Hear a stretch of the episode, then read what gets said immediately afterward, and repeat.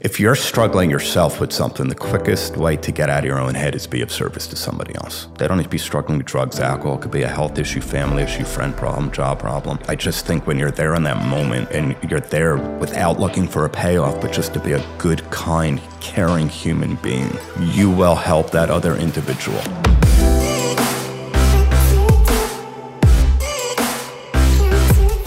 Hey everyone, welcome back to On Purpose, the number one health podcast in the world. Thanks to each and every single one of you that come back every week to listen, learn, and grow. Now, you know that I'm always on the lookout to speak to guests that are going to share with us new perspectives that can help us, all the people we love in our lives. Now, this guest I've known for a while. We've been connecting, communicating. He's introduced us to some of the most wonderful guests that we've had on the show. But this January, I had a conversation with him that convinced me that I had to have him on the show himself. I'm talking about none other than Darren Prince. Darren is the founder and CEO of Prince Marketing Group, a sports and celebrity management agency. He has represented the likes of Magic Johnson, Hulk Hogan, and the late Joe Frazier and Muhammad Ali, to name just a few. In 2018, Darren released his autobiography, which is called Aiming High How a Prominent Sports and Celebrity Agent hit bottom at the top. And as you can see, it's a bestseller on Amazon. You'll have links all over the description so that you can go and order your copy today. And we'll be talking about his journey through addiction and recovery. Darren, welcome to the show. Thanks for having me, man. It's amazing to have you here, man. I remember when I was in London, I, I went back to see my parents and my sister and my in laws because I hadn't seen them in over a year and we were talking on the phone and i was literally like in between i think i just got like i think i just like had a quick meeting with someone in london or something like that and i was i was just driving and as you were just telling me just before this it was around 5 a.m in la so it was about what's that like it's about 1 p.m in london and and we're talking about something completely different and then all of a sudden you start sharing insights from your journey and it was one of those moments where everything you said just penetrated straight through to my heart. And I like stopped the car because I was speaking to you on speakerphone. I stopped the car and I just made a decision. I was like, I have to have him on the podcast and he needs to share this story because there's something about that moment where I just almost felt called that there was a reason that we'd connected. I think we connected two years ago now, one and a half years ago, something like that. And then it all kind of became reality where I was like, okay, this story needs to be told. And I'd flicked through your book before since I had it. And then when I got back here, I started looking more into the book. I started watching interviews with you and podcasts that you'd done. And I'm just so excited that we get to share that on On Purpose today. So thank you, man. Thank you for making the time. Thank you for being a dear friend and supporter of the podcast for two years or more.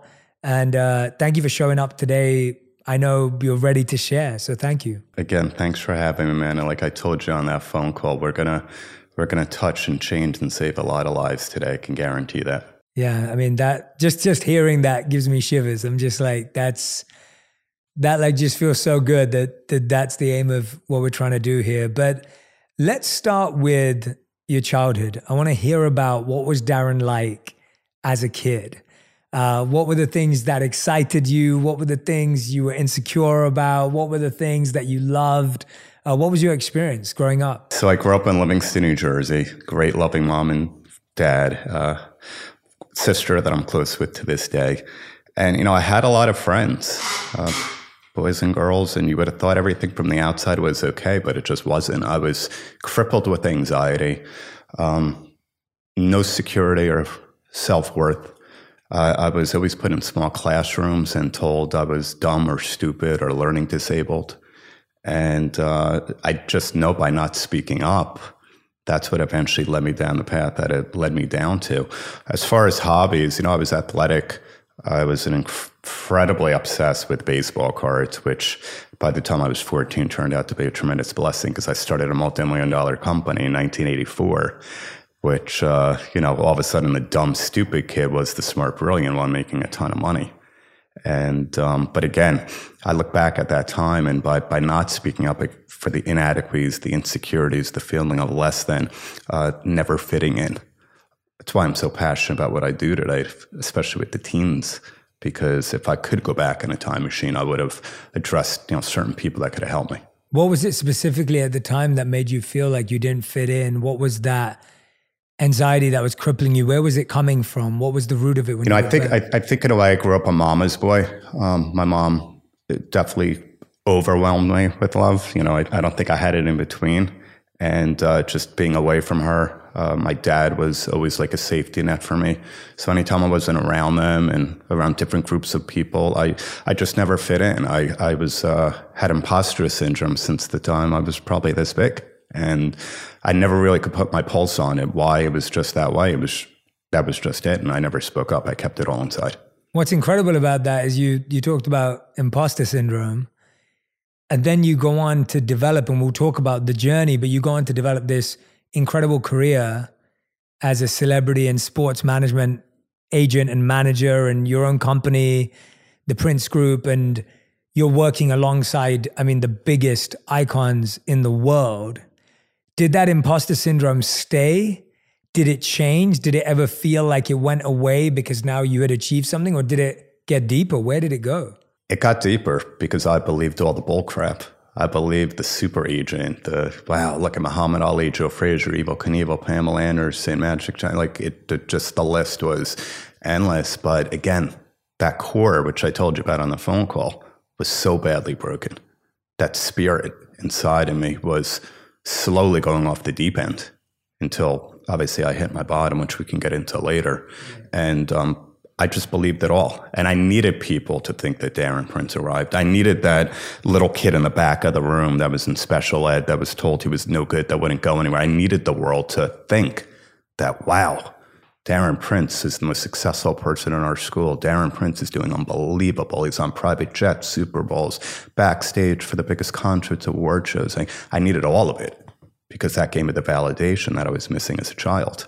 It's crazy, isn't it? Like, I feel like when I hear that, that's such a big part of everyone's story where we all end up seeking validation or acknowledgement or recognition for how we, what we didn't receive as a kid the difference was that you were actually at the top. Doing it. Yeah you are actually doing it. Like that's my point that i think we all seek it from from different things in our whole journey but you'd actually got there.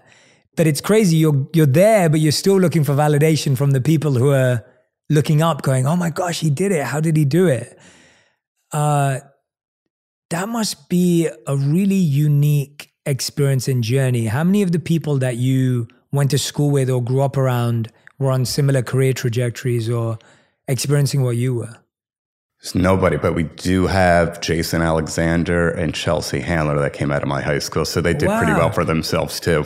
Fortunately, I don't think either one of them had substance abuse issues like I did, but they're, they're they've done uh, remarkably well. And I, I, I truly don't know many individuals in that position because normally it's smoke and mirrors. Yeah. You know, you're, you're, you're posting now about this life, you're verbalizing about it, and um, you're not really living it you need people to think. You want people to think you've arrived at the top. Yeah, we've had Chelsea on the podcast too. So it's uh when when I hear you say that though, I think that experience is shared by by so many of us. And that's why I'm so glad that we're getting to talk because what I love about your journey is that despite having all this success, you then decide to write a book which has got nothing to do with becoming successful uh, from the external sense, but really becoming successful from an internal space. Tell me about the day or the journey where you started to realize that you had an addiction, because this is what the core pillar of your work. And when you shared your story with me on the phone that day, I was just like, everyone in the world has a addiction some people have an addiction to sugar. Some people have an addiction to their smartphones. Some people have an addiction to alcohol.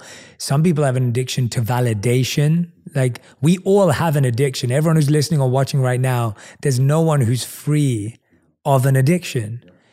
And so when I read your story and hear your story of recovery from addiction, even though your addiction was extremely deep and in the more in the sense that people would more align with an addiction, I think it's a journey that all of us need to go on.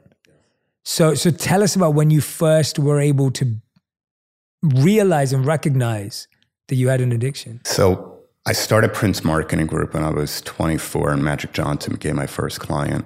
And uh, I like to say what was once living to use turned out to using to live.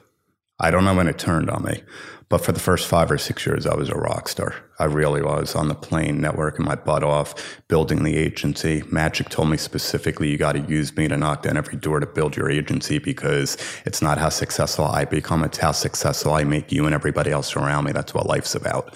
I was like, wow, I got the opportunity to exploit him and get on the phone with different celebrities. And it probably was, I would say, around 2002 which was my pinnacle moment of my career in the book. And I'm going to mention it now because last Monday was the 50th anniversary of Ali Frazier, the most incredible spectacle sporting event of all time. Historically, culturally, the Vietnam War stopped that night on March 8th, 71. And I spent six years with my dear friend Harlan Werner, who was Muhammad's agent, brought me into the Ali team to get these two regal icons together. And the opportunity happened in 2002 for NBA All Star Weekend. And uh, I got a call from Lonnie, and she's like, Muhammad, and I would like you and Joe and Justin Marvis to come to dinner in Muhammad's suite tonight. And I just, I was losing my mind. This historical opportunity behind closed doors to see them finally make peace with each other and hug and embrace. And we're world leaders. Anybody would have just done anything been in that moment. Well, Jay, an hour before I went to get Joe, I'm in my hotel room snorting Percocets and Oxycontins and Vicodins because that eight year old kid, that 10 year old kid with the severe learning disability did not deserve to be there and had no idea how to be there present in the moment and take in this experience that would blow anybody away. And the fact that Joe and Muhammad loved and respected me more than I respected myself that's when I realized I was like, this is getting really bad. I don't know how much longer I can keep this up.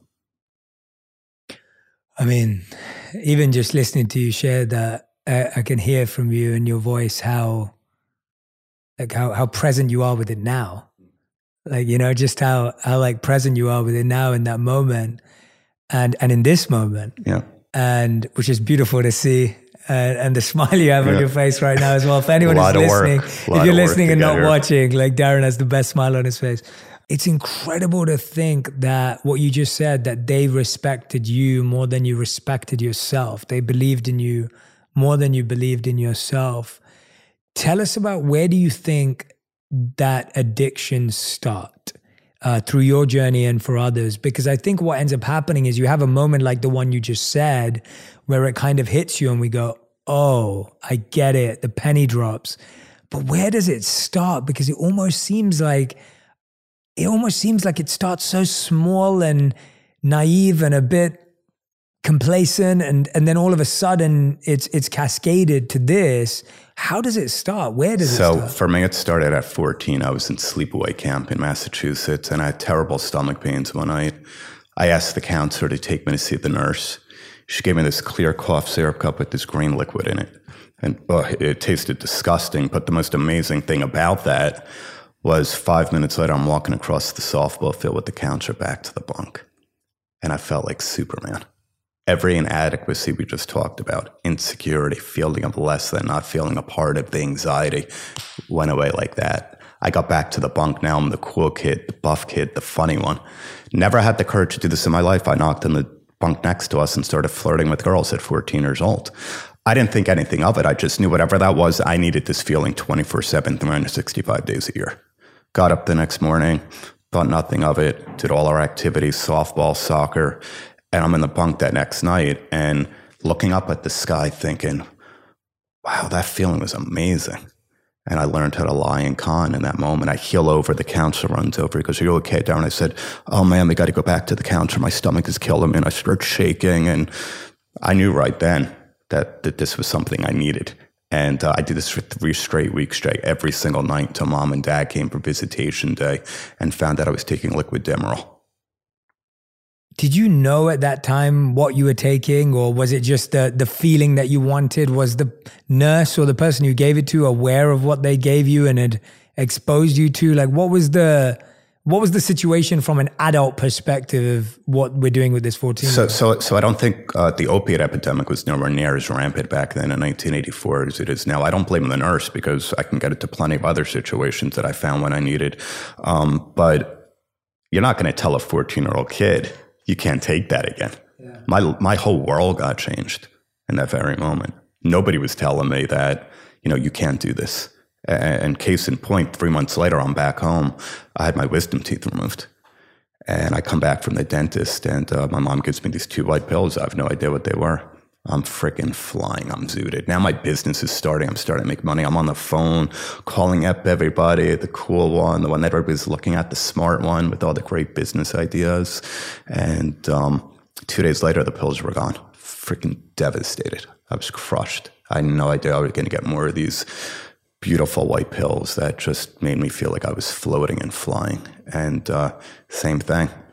Go downstairs. I put the crocodile tears on. I said, Mom, my tooth is killing me. We got to go back to the dentist. I think of a horrible infection. And as a loving mother who wants to see their child suffer, she took the bait and took him back to the dentist next day. Crocodile tears and all.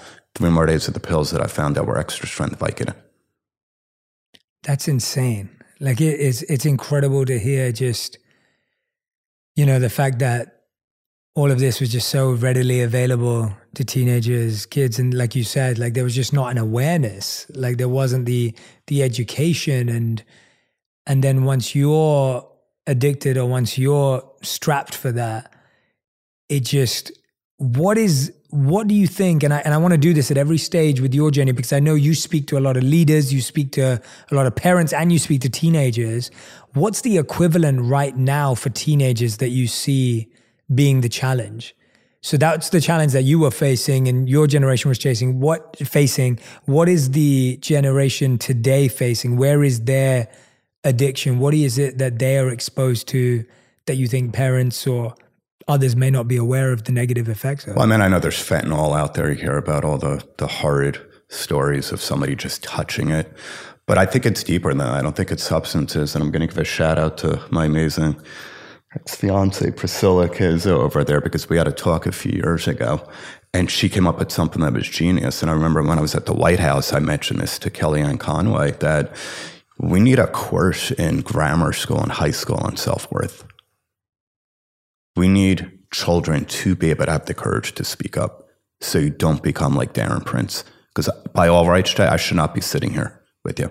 I had several overdoses. I should have been dead many, many years ago. And if I knew there was a course where the jocks and the nerds and everybody else could actually get along for that one hour or two and put your hand up comfortably and speak to a teacher or have a private session with the guidance counselor, would it change my life? Yeah. Would it change my life? That's what I think the big underlining root issue is everybody with the social media and who's better looking, who's more athletic, what family has more money, um, who has bigger, better opportunities. You know, you fail a test one day like I used to every other week. You go home with a broken self esteem. You feel freaking worthless. You know, have the ability to call a teacher or go to a guidance counselor before and say, I'm not really feeling good about myself. I worked my butt off on this test and I got a D. Let them work on you. Let mm-hmm. them work on that inside. Because if I had that, I said, I, I, I got to believe there's no way I would have gone down the road that I went to, but I don't regret any of it. My life worked out perfectly, you know. So, but my mission now is not just with adults and corporations and everybody I speak to. My biggest passion is the teens because I have had some of the most amazing God moments with some of these kids. 3,000 in an audience, and one puts their hand up and had the courage to speak up to me in front of 3,000 kids and said, He's, he, he's he's acting out. He's doing some very bad things, and uh, drug wise and alcohol wise. But because of your message, Mr. Prince, and because of your speech, I'm here to tell it myself. Greatest feeling in the world.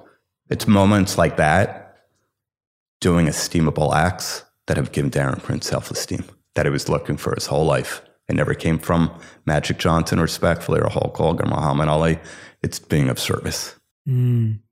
I, I love that how it's it's always your pain or the challenges that you go through that become your you know your your purpose and your growth because it's it's like you have to use the same thing that broke you to help others have breakthroughs Exactly. and to help others have that moment where that kid i mean i can't imagine what that kid how deeply moved he would have been by you to be able to put up his hand was it a guy it was, yeah, guy, to yeah. put up his hand to to share that in front of his peers but see here's the thing let's go back again you're now developing a confidence a false confidence based on what you're taking and now you love being in that high because that's where you're talking to the girls. Like now you've got the business ideas, like you're seeing all this happen. So it's almost like you're falling in love with a false version of yourself.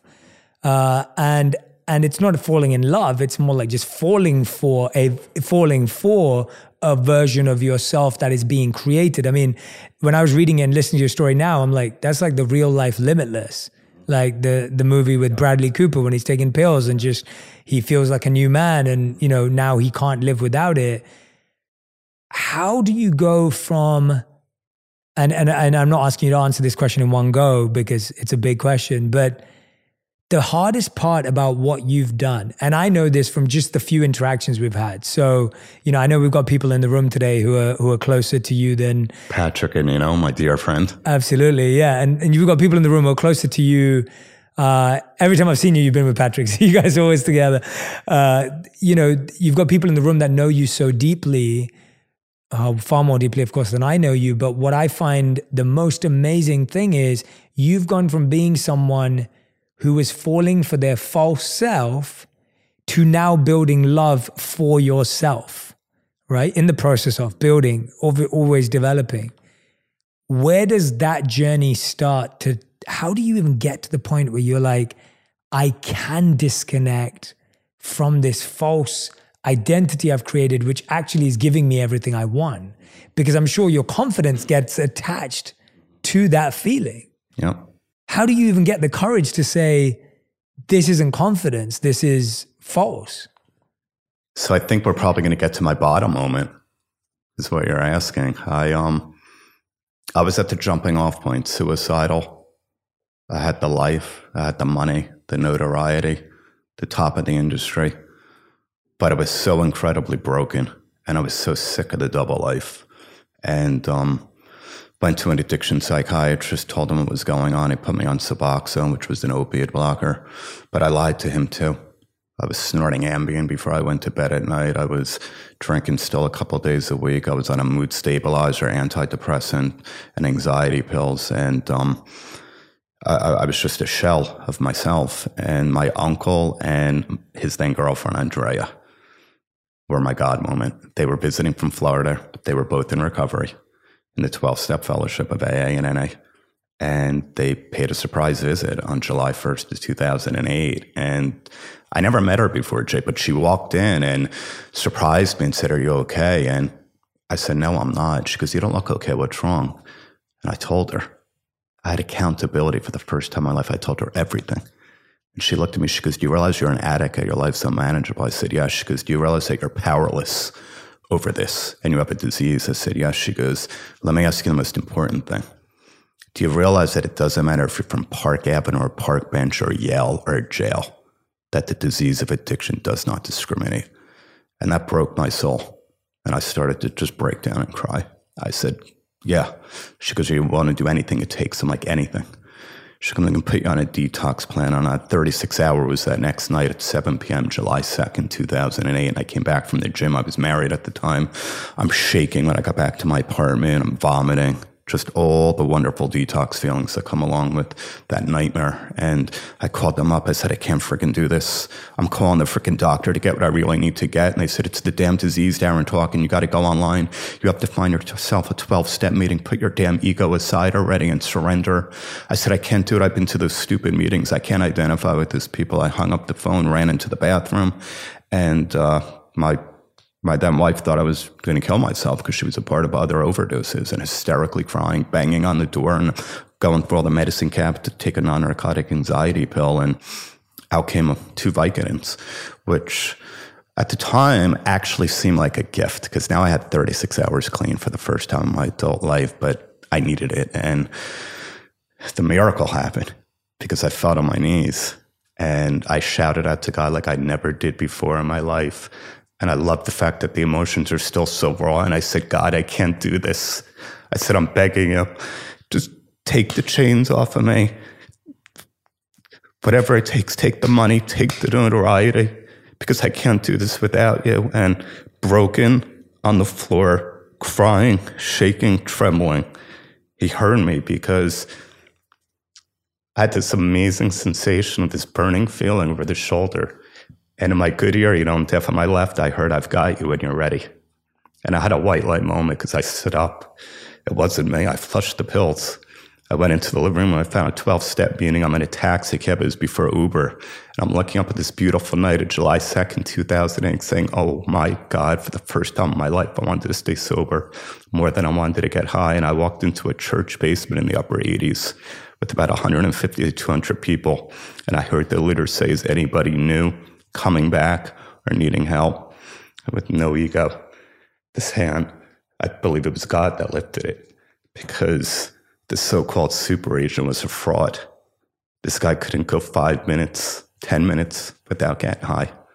And these people, there was about a dozen that came over to me, spiritual brothers and sisters who were all once of a hopeless state of mind, showed me love, support, hugged me. They taught me so many things during that hour that for the first time in my life, I felt a part of something. And again, it wasn't the celebrities, it was these individuals that were once so badly broken that slowly showed Darren Prince how to be the five A's, as I call them action, attitude adjustment, accountability, and acceptance. And I put them into up here, I put them into my heart, I put them into my soul. And one day at a time, this guy started becoming whole.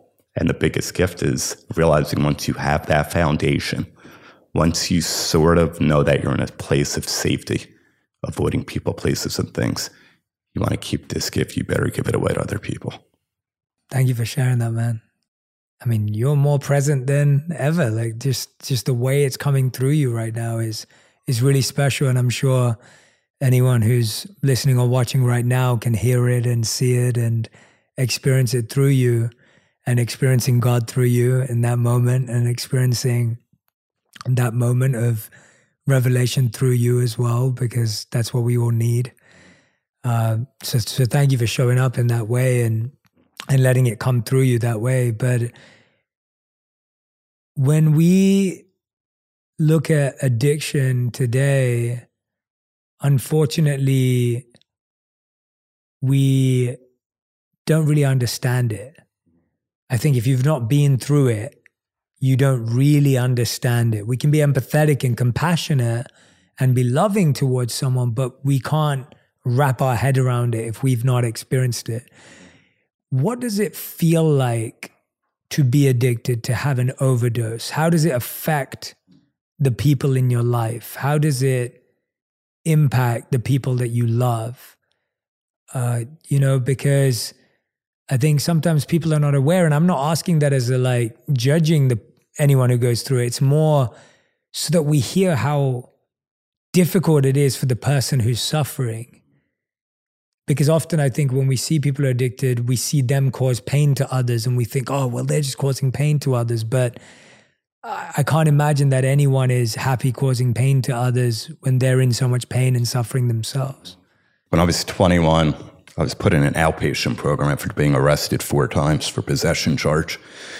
And the day I supposedly graduated, that night I got the brilliant idea to go to New York City with a buddy of mine and we did these mind eraser shots, took a handful of Xanax, and the night turned out so well that his car fell in a ditch. He fell asleep behind the wheel. My face went into the windshield. I woke up in the hospital with a massive concussion, 90 stitches in my face. So anybody listening right now, I don't care if you're young or older, the first two people I saw when I came through were my mom and my dad.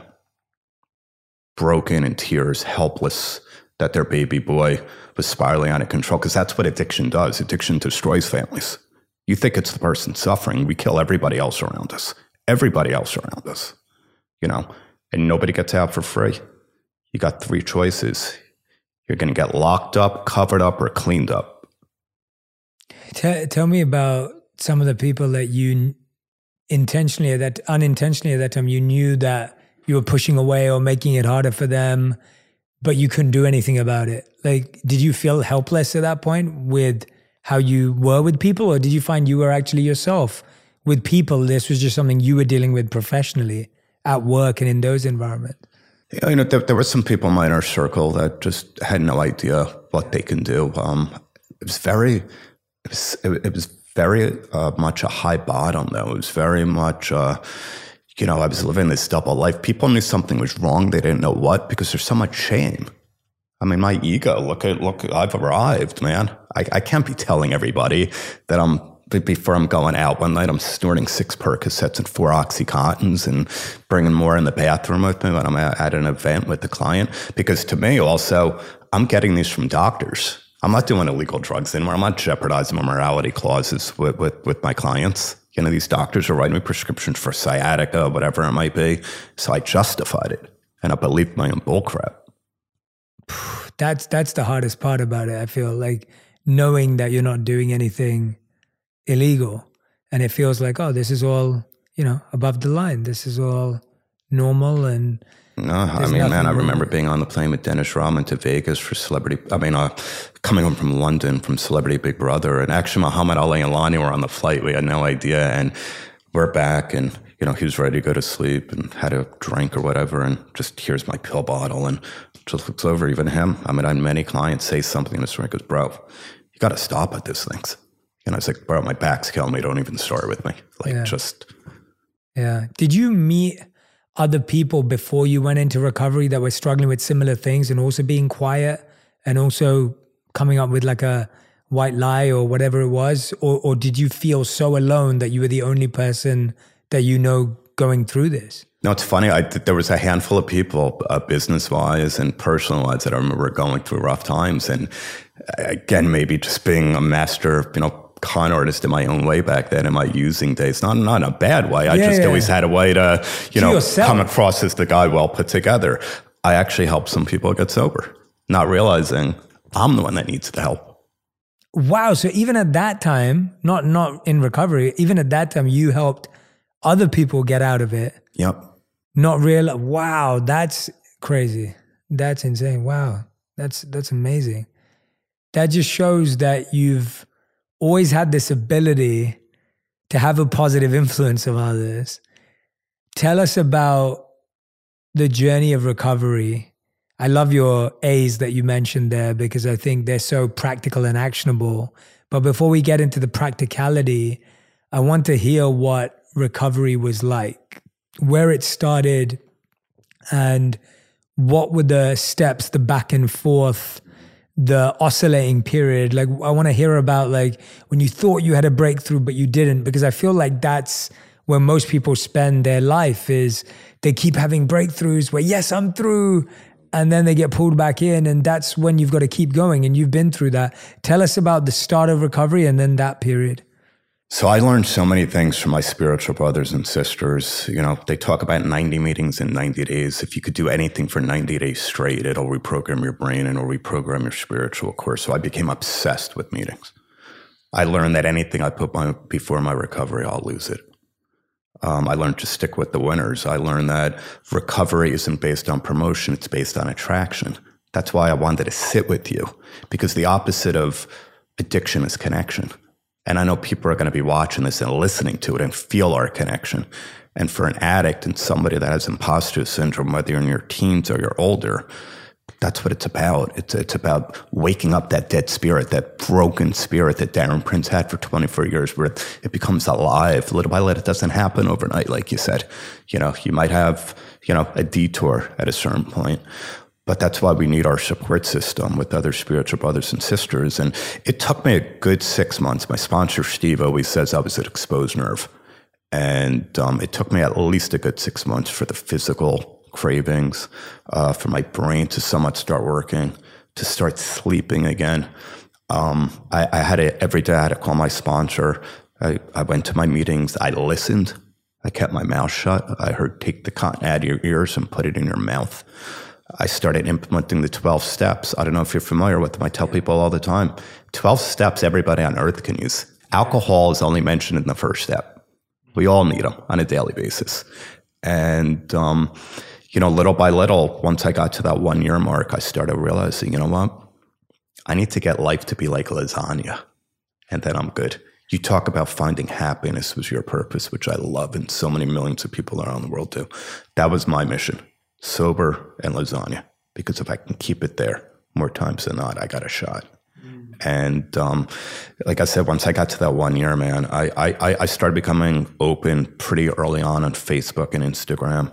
Um, my mom wasn't thrilled about it, you know, upper middle class Jewish family, embarrassed a little bit, but then she would start having friends here and there. Well, my friend, my son, my friend is struggling. And uh, my dad was always super supportive. May he rest in peace. And uh, just knew that I was onto something that, that was much bigger than Darren Prince, the agent. Yeah. He knew how passionate I was about business, the psychotic work ethic I had from a teenager. That when I commit to a project, when I commit to an individual, you'll never meet any human being that'll say Darren Prince said he's going to do this for me never follow through. Came from my dad. Um, so I put that same relentless, psychotic, obsessive drive, the same I do to this day, um, into me getting sober because I knew if I can get it, and I can get that foundation, slowly put those meetings, put those spiritual messages into my spiritual bank. There's going to be a day I'm, I'm going to need to withdraw upon it because just because I got sober doesn't mean life is always going to get better. But this guy got better. My perspective changed. My perception changed on everything. And I became this spiritual, God loving being that if something worked out in business, great. If it's something I really wanted and it didn't work out, that's great too. Just wearing life like a loose garment. And um, like I said, to me, the biggest thing was giving it away and helping mm. others. What was the hardest part about recovery? What was the most difficult thing that people are going to have to break through when they're in that point? Uh, slowing the brain down. How can I not go to a wedding? How can I not go to a party? I cannot go to a function without picking up a drink or doing something like this. Don't worry about it because you need to do something you've never done before in your life. You need to stay present. Mm-hmm. Don't project because when I speak now, I often say we're not responsible for our thoughts, but we are responsible for how long you want to think those thoughts. And if you and I made a list of projecting on a hundred things that might not go right over the next few months, not that we're those type of people, 99 of them aren't even going to happen that way. Totally. And the one that might go wrong, the biggest blessing is going to come of it. Yeah. You know? Yeah. But it's absolutely. the constant working on this and in here and in here to just understand, slow, slow this down, you know? Yeah. Let's, let's talk about the service element of it, of now you paying it forward, passing it on, becoming a sponsor yourself and helping others and serving others. Tell me about how people can help people in their lives if they think they're addicted. Because I think that for everyone who's listening today, they may not be going through addiction in the extreme sense. How can we help others in our lives that we love during this time? What what should we do and what should we avoid? You know, there's um this question comes up all the time. There's so many ways to go about it. Unfortunately, if it's your loved one, most people are too close. You could always try the intervention. Um, I'm at a point with some mothers that call me with their children. I'm like, get them arrested. You want to bury them or you want them to sit in jail? It's that simple. You know, there, there's no in between anymore. Because during this interview, we're going to lose about 23 lives from the opiate epidemic, epidemic just in this country alone. And look, I know people are struggling with the pandemic and all that, but addiction and substance use and mental health has taken a backseat to it. Not as much mental health, I should say, because people are isolated, they're in homes, but the addiction, you know, uh, it, it, it's not getting, uh, you know, the coverage that it should because it's worse than ever. And, you know, aside from, like I said, maybe an intervention, um, there's so many great treatment centers out there that somebody could reach out to locally to see if uh, that loved one is willing to speak to a counselor to see if they could have a breakthrough. Because a lot of times, Jay, it takes somebody that's in recovery. you're based, like I said, based on the attraction, not promotion. Yeah. Where I have a lot more success, than it could be one of your closest childhood friends, God forbid, or somebody suffering, that Darren Prince is going to come in. And I'm not going to talk to you about your problem. I'm going to talk to you about what my problem was like. Yeah. I'm going to talk about the way I behaved because I'm not going to shove it down your throat. And then if you want what I have, you're going to tell me. I think that way. I do that now. And that's when God comes into my heart and changes lives. And I've seen it time and again. It's, it's just the most beautiful experience in the world that you know just never gets old. Absolutely, man. I know exactly exactly what you mean. When wh- what do you think it was that made you turn towards God? Why God? Where was God in your life before? Did you always have faith, or or was this something new and fresh? Because I always find that when people go through these life changing moments, it either goes towards God or sometimes it goes towards uh, lower habits and our lower selves. Why for you was God so accessible? You know, I grew up uh, Jewish, went to temple, always believed in a God, but I think at one point, um, maybe I didn't believe in him. Maybe I left my faith and um, life just became so crazy. But when I had that white light moment, that was it. I mean, that was it. And then I got so many GMCs, and I still get them to this day. GMCs mean God managed coincidences. Mm-hmm. And, um, you know, I've still had the ups and downs like anybody else and challenges in recovery. But I just know um, he's with me. This morning, Magic Johnson and Hulk Hogan were my first two phone calls because they're so excited about any time I have a big platform, especially like yours, to push this message. And I'll tell you, maybe 30 seconds was about business. Magic was 20 minutes. Hulk was 15. It's about God. It's about God being here right now with you and I, and I'm feeling Him through me because sometimes I don't even know what I'm going to say. And I know it's going to come out the exact way He wants me as a vessel because for such a long time, even in recovery, I knew I needed Him. And then He started sending messages I need Darren Prince. The agency life was just a byproduct of what your purpose is going to be something is going to happen for the notoriety you've gotten for your industry where you're going to touch people around the world. And then that's when that came in the book. Yeah. And and I and I love that because you're almost acting as an ambassador of God uh, in your way for the people that can connect with you and you're using and engaging the platform that you built Yep. for that purpose. Absolutely. And I see that whenever you connect me to someone or when we're messaging or when we speak, like I never don't feel like there's just this beautiful, sincere intention behind behind every time we connect. And you you feel that when you sit down to write the book and put it together, what's the process like of revisiting so many of these moments? Is it actually like your smile came on your face for everyone who's listening again? Uh, is it actually a moment of like, yes, I get to serve through it, or is it painful to revisit those moments?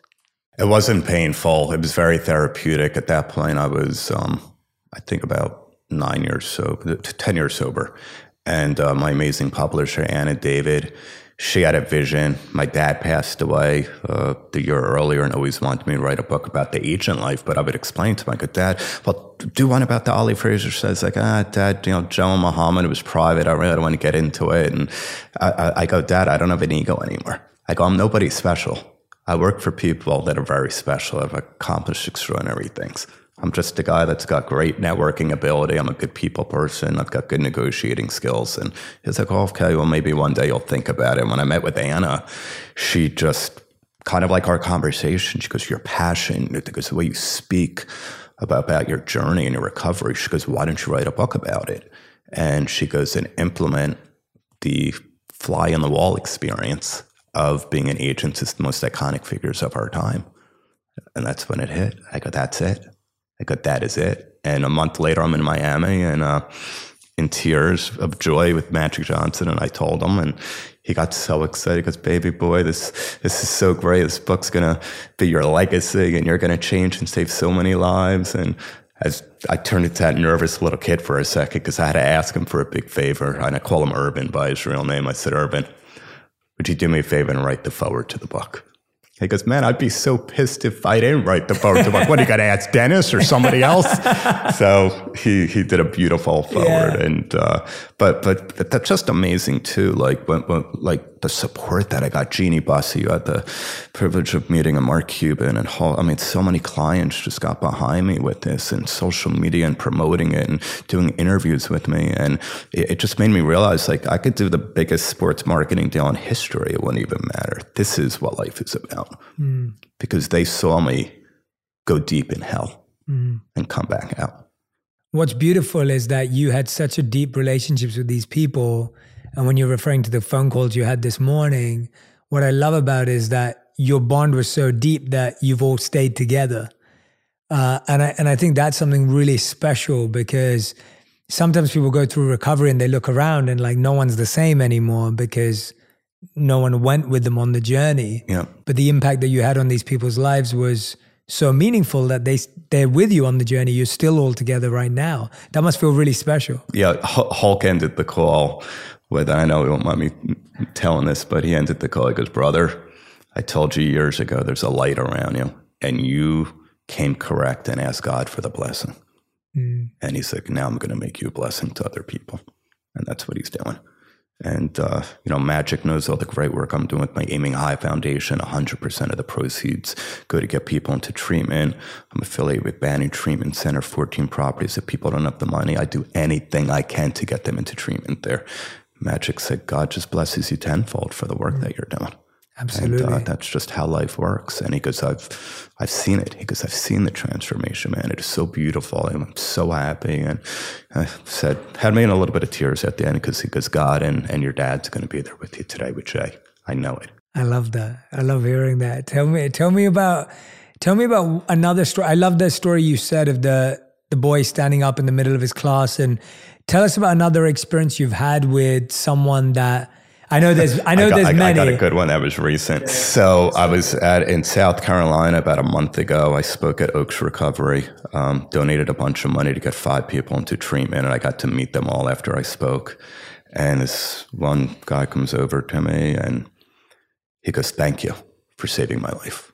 Like, what did I do? Because you're Darren Prince at the Aiming High Foundation said, oh, I said, oh, that, that's great. I said, I'm so glad you're here because no, you don't understand. I was dead on the side of the road. A few weeks ago, Narcan saved my life, and the local treatment center in Massachusetts couldn't take me. So the prosecutor, when the judge wanted to throw me in jail, called over here and they said, We got a grant. We can put you on the plane. We can get you started on this brand new life. And he pulls out his cell phone because because of you, I'm going to get to see my kids again and they're going to have a father. I mean, I don't care about the money anymore. I told Omar on that podcast, I go, bro, I truly believe money doesn't buy anything but temporary happiness. I love it. I take care of so many people. Um, that'd be the only thing that's heartbreaking if I ever lost it, that I couldn't have the ability to do that. You know, I care about my purpose at this point because I know if I lost the business and the money tomorrow, Jay, you'd still be sitting right in front of the same Darren Prince, the Darren Prince that turned his pain into his purpose. And there's no better feeling than that. You got it at a young age. You found yourself at a very young age, which is so incredibly beautiful what you're doing inspire the world because people need to hear it. Do you know how many adults, 50, 60, 40, that are super accomplished that haven't? They haven't gotten through the healing. You know, that stuff is still in here the character defects, the acting out, the things that they do. You know, I'm not a perfect human being. Um, you know, I still make mistakes, but I try to be accountable. I try to take an action and apologize right away because I don't want that emotional hangover. You know, but I say like this, I'm not exactly who I want to be. I'm not yet where I want to be, but thank you, God, I'm not the person I used to be. Mm, I love that. I love that that that's just so magical and and beautiful to hear and uh you know just just taking in what you just said because i think that's something you know that's a beautiful affirmation that we can all repeat to ourselves and can all connect with that that we're not who we want to be. We're not you know where we want to be yet but uh at least we're not who we used to be. I think that's such a such a beautiful prayer and such a beautiful affirmation in connecting us with God. I loved what you said earlier. I want to go back to it. you said that the opposite of addiction is connection. I thought that was so powerful. I mean, that in and of itself is such a. What are some of the deepest ways you choose to connect with people now? Obviously, it's service, obviously, it's helping them. But if someone wants to deepen their connection with someone, what should they be doing? I think be more present. Priscilla used to struggle with that, as we know. Priscilla's laughing. but I think she's seen improvements. Um, I love what you say about the cell phone before you go to bed at night. Yeah. I've been getting better at it. Um, because that just doesn't work. You just Yeah. you, you, you just have to. If you're struggling yourself with something, the quickest way to get out of your own head is be of service to somebody else. They don't need to be struggling with drugs, alcohol. It could be a health issue, family issue, friend problem, job job problem. And, I, I- just think when you're there in that moment, and you're there without looking for a payoff, but just to be a good, kind, caring human being, you know, you will help that other individual a hundred percent because they're going to feel that energy. It's all about the energy and the, the, the, you know, what's behind it. You know, I don't, I'm never somebody in my business that asks for favors. My clients know that, you know. Um, you, Lois, you guys, my boys, if I can help you get clients, I mean, we just have that connection on that call, you know. Um, I just believe things happen energetically and the way they're meant to happen at a certain point, um, if they're meant to happen. But I, I just think, you know, that connection, um, the opposite of addiction is so powerful. And I got to give credit to my spiritual brother, Brandon Novak from Jackass, because he's the one that's always said it. And um, I think he's coming up on eight years sober. It's just such a beautiful, deep, deep, um, you know, statement for somebody like me. How often do you still keep in touch with your spiritual family now? It sounds like you talk to them all Look, the time. you've got them, Lewis, and all your Yeah, guys, and you know, I, I've got, I, I got to just mention them whether it makes Yeah. the cut. You know, I've got Tim Ryan and Jennifer Jimenez, and Chris Herren, who's the best in the game, the ex Boston Celtic, and Anna David, Ryan Hampton, Brandon Novak. I just mentioned. I mean, they are my Mount Rushmore. They're the ones with the big, big followings. They're out there constantly pushing this message, speaking hundreds of times a year on all the biggest talk shows. And we all use each other as our own therapist. When we're drained, when we're beaten up, when we need that source of energy, we need that reminder. Um, we call on them. We call on each other. My sponsor, Steve Delaval, saved my life. I called him two days ago. I said, I can't thank you enough because, man, you'll never understand it. You helped me, Darren, way more than I ever helped you because you put the work in and um, you need it. I mean, I heard it in your voice when we spoke a couple months ago. I told you what I was taught. I'm not a genius making up these things. You know, I said, learn to say no. Because you got to take care of you. I know what's going on with your book tour, and you need to get to England with your wife and just check out. Um, it's key because, you know, if you forget these little tidbits, these little nuggets, you know, you're going to put yourself in a bad energy space. You're not going to make it to other people. You know, I, I've learned so much from them, Jay, spirituality wise. Like now life is about saying what I mean, meaning what I say, and not saying it mean. I try to understand people instead of me being understood. And this goes for everybody. If you're in a heat of an argument with somebody, bite your tongue, stop the text, don't send the email because it's so much better to be all right than right. Just stay in that place of peace. In 10 minutes, you're not going to know why the heck you were so angry in the first place. That's what I've learned that keeps me on that spiritual sober beam because a lot of those old character defects that come out, that's going to push me closer to a relapse. And I'm not afraid of relapsing and dying. That's easy. I go bad, my system's not going to take it. I'm af- deathly afraid of relapsing and living. That's what I don't want, ever. And I'll do whatever the heck it takes. I'll move away from people, places, clients, whatever it might be, to stay in that place because nothing is ever worth going back to that life. Do you ever feel when you hear someone and they say to you, Darren, you know, I read your book, I hear you, but I just can't change? Like, you know, someone's just like, I just, I just, I can't do it. It's just not for me. I'm not you. I'm not as special as you are. I'm not as hardworking as you are. I'm not as disciplined as you are. I can't do the 90 days. Have you ever had anyone say that to you? And when they've said that, what's been your response? It, it's it's a great, it's another great question. I'm at the Le Montrose about three years ago before the book came out.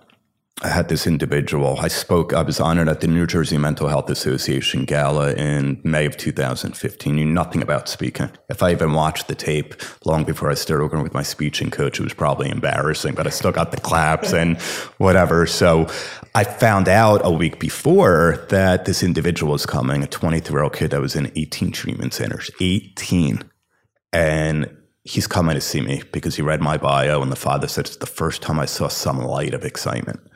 I actually knew then this event had nothing to do with me. That ego was pushed aside because this event has this individual all over it. That's why I'm chosen to be the speaker in the keynote. And uh, we kept in touch, had a great time at the, at the event. I spoke to him. I actually flew to London later that night, right at Newark Airport for some business and texted me when I was in London. Kept going bad. 10, 20 times. I'd be instilling whatever my spiritual knowledge is to him. Got to a point where he wasn't checking in as much. And I'm at the Le Montrose three years ago and I text him from the pool. I said, Hey, bro, you doing okay? Texts you back, you know what? I wanted to reach out for you, D. I'm just so embarrassed. I, I, I just feel like I'm wasting your time. I just can't get this. I'm just not ready. Um, I'm not you. Everything you just said. I picked up the phone and I called him. And I said, uh, Hey, man, I don't care if you go bad 99 more times. Get me on the 100th because I don't want to miss the magic in your eyes because I've seen it. From that phone call, he just celebrated six years sober. Wow. I love hearing you that. You could see that one gets me because it's. I love hearing that. That's beautiful. How many of the 99 did he get? did yeah. He, how far did he have to get yeah. in? Was it the 100th or yeah. he did it, it, did, it, did even, it didn't yeah. even take more, man. I think it was like another one and he was, he was, he was there. He made it. He you made never it. know how close you are. And I just said, it's just, it's the greatest feeling in the world because I know again, it's not, it's not even me. I'm just, I'm just being used for my purpose. You know, I, uh, you know, I, those just feelings never get old. It's just the greatest thing in the world because you're not just changing that individual. It's the mother and the father and the girlfriend and the sister and the grandparents that were at his first coin ceremony that I got the privilege to give him that coin in tears of joy and hugging each other. This individual from two completely different walks of life. But we had one thing, we had nothing in common, but we had everything in common. Mm. I love that, man. I love that. Everyone who's been listening, I hope that you're going to go and grab a copy of Aiming High by Darren Prince. How a prominent sports and celebrity agent hit bottom at the top. Uh, it's already an Amazon bestseller, but more importantly, the reason what's what's resonating with me right now that I want everyone to hear is a lot of the times we turn to knowledge, especially in this space, reactively we we think about it afterwards once someone in our family gets affected or once we're addicted to something. And the truth is that we can all avoid this in our lives. If we read this book if we listen to this conversation now we can actually live a life where we don't have to hit the bottom to be able to practice this. And i think some of us can sometimes be complacent to the fact that, oh, that won't happen to me. Oh, that won't happen to my kids. So that won't happen. And it's so easy to get lost in the it won't happen to me. And the next thing you know, you and someone That's exactly in what happens to you. Exactly. And it's so I hate saying that, but it's it's just reality and the truth. And I know that every time my teachers would always say to me, every time I say like, oh no, I don't think that's an issue for me, they'd always be like, ah, like that, you know, like don't ever say that because you're you're running the risk of just having a massive blind spot. And so, if any of you are listening today and have been moved by Darren as I've been, uh, please, please, please go and grab a copy of the book, Aiming High. Share it with a friend. Uh, Darren, before we go into our final five, I want to ask you one question.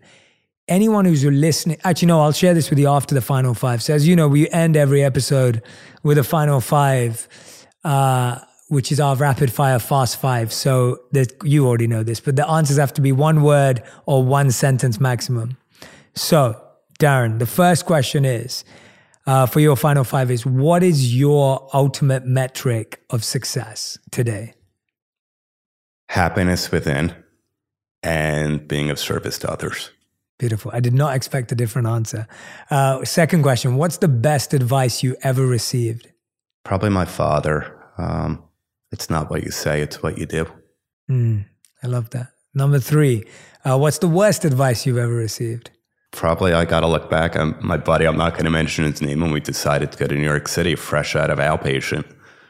it didn't turn out too well. you know, 90 stitches in my face. This is why I got this ugly mug today. Oh, God. No, you look great. Uh, question number four. For he's just laughing in the background. He looks great. Uh, uh, question number four. What's something that you think other people value, but you don't value anymore? Stuff and things. Again, I got nothing against it. I like nice Yeah. stuff too. So do I. But yeah, ultimately, it's not going to be your legacy. It's not what's going to really make you happy. It's going to give you temporary happiness. Absolutely. And fifth and final question if you could create one law that everyone in the world had to follow, what would it be? Oh, it's a great question, man. Um, one law that everybody had to follow. I think I got to go back to you know being kind.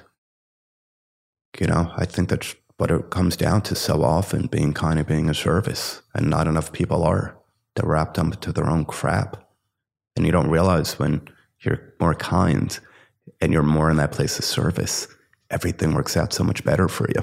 Absolutely. Absolutely. Darren, one last question, which is not part of the final five, but I had to ask this to you.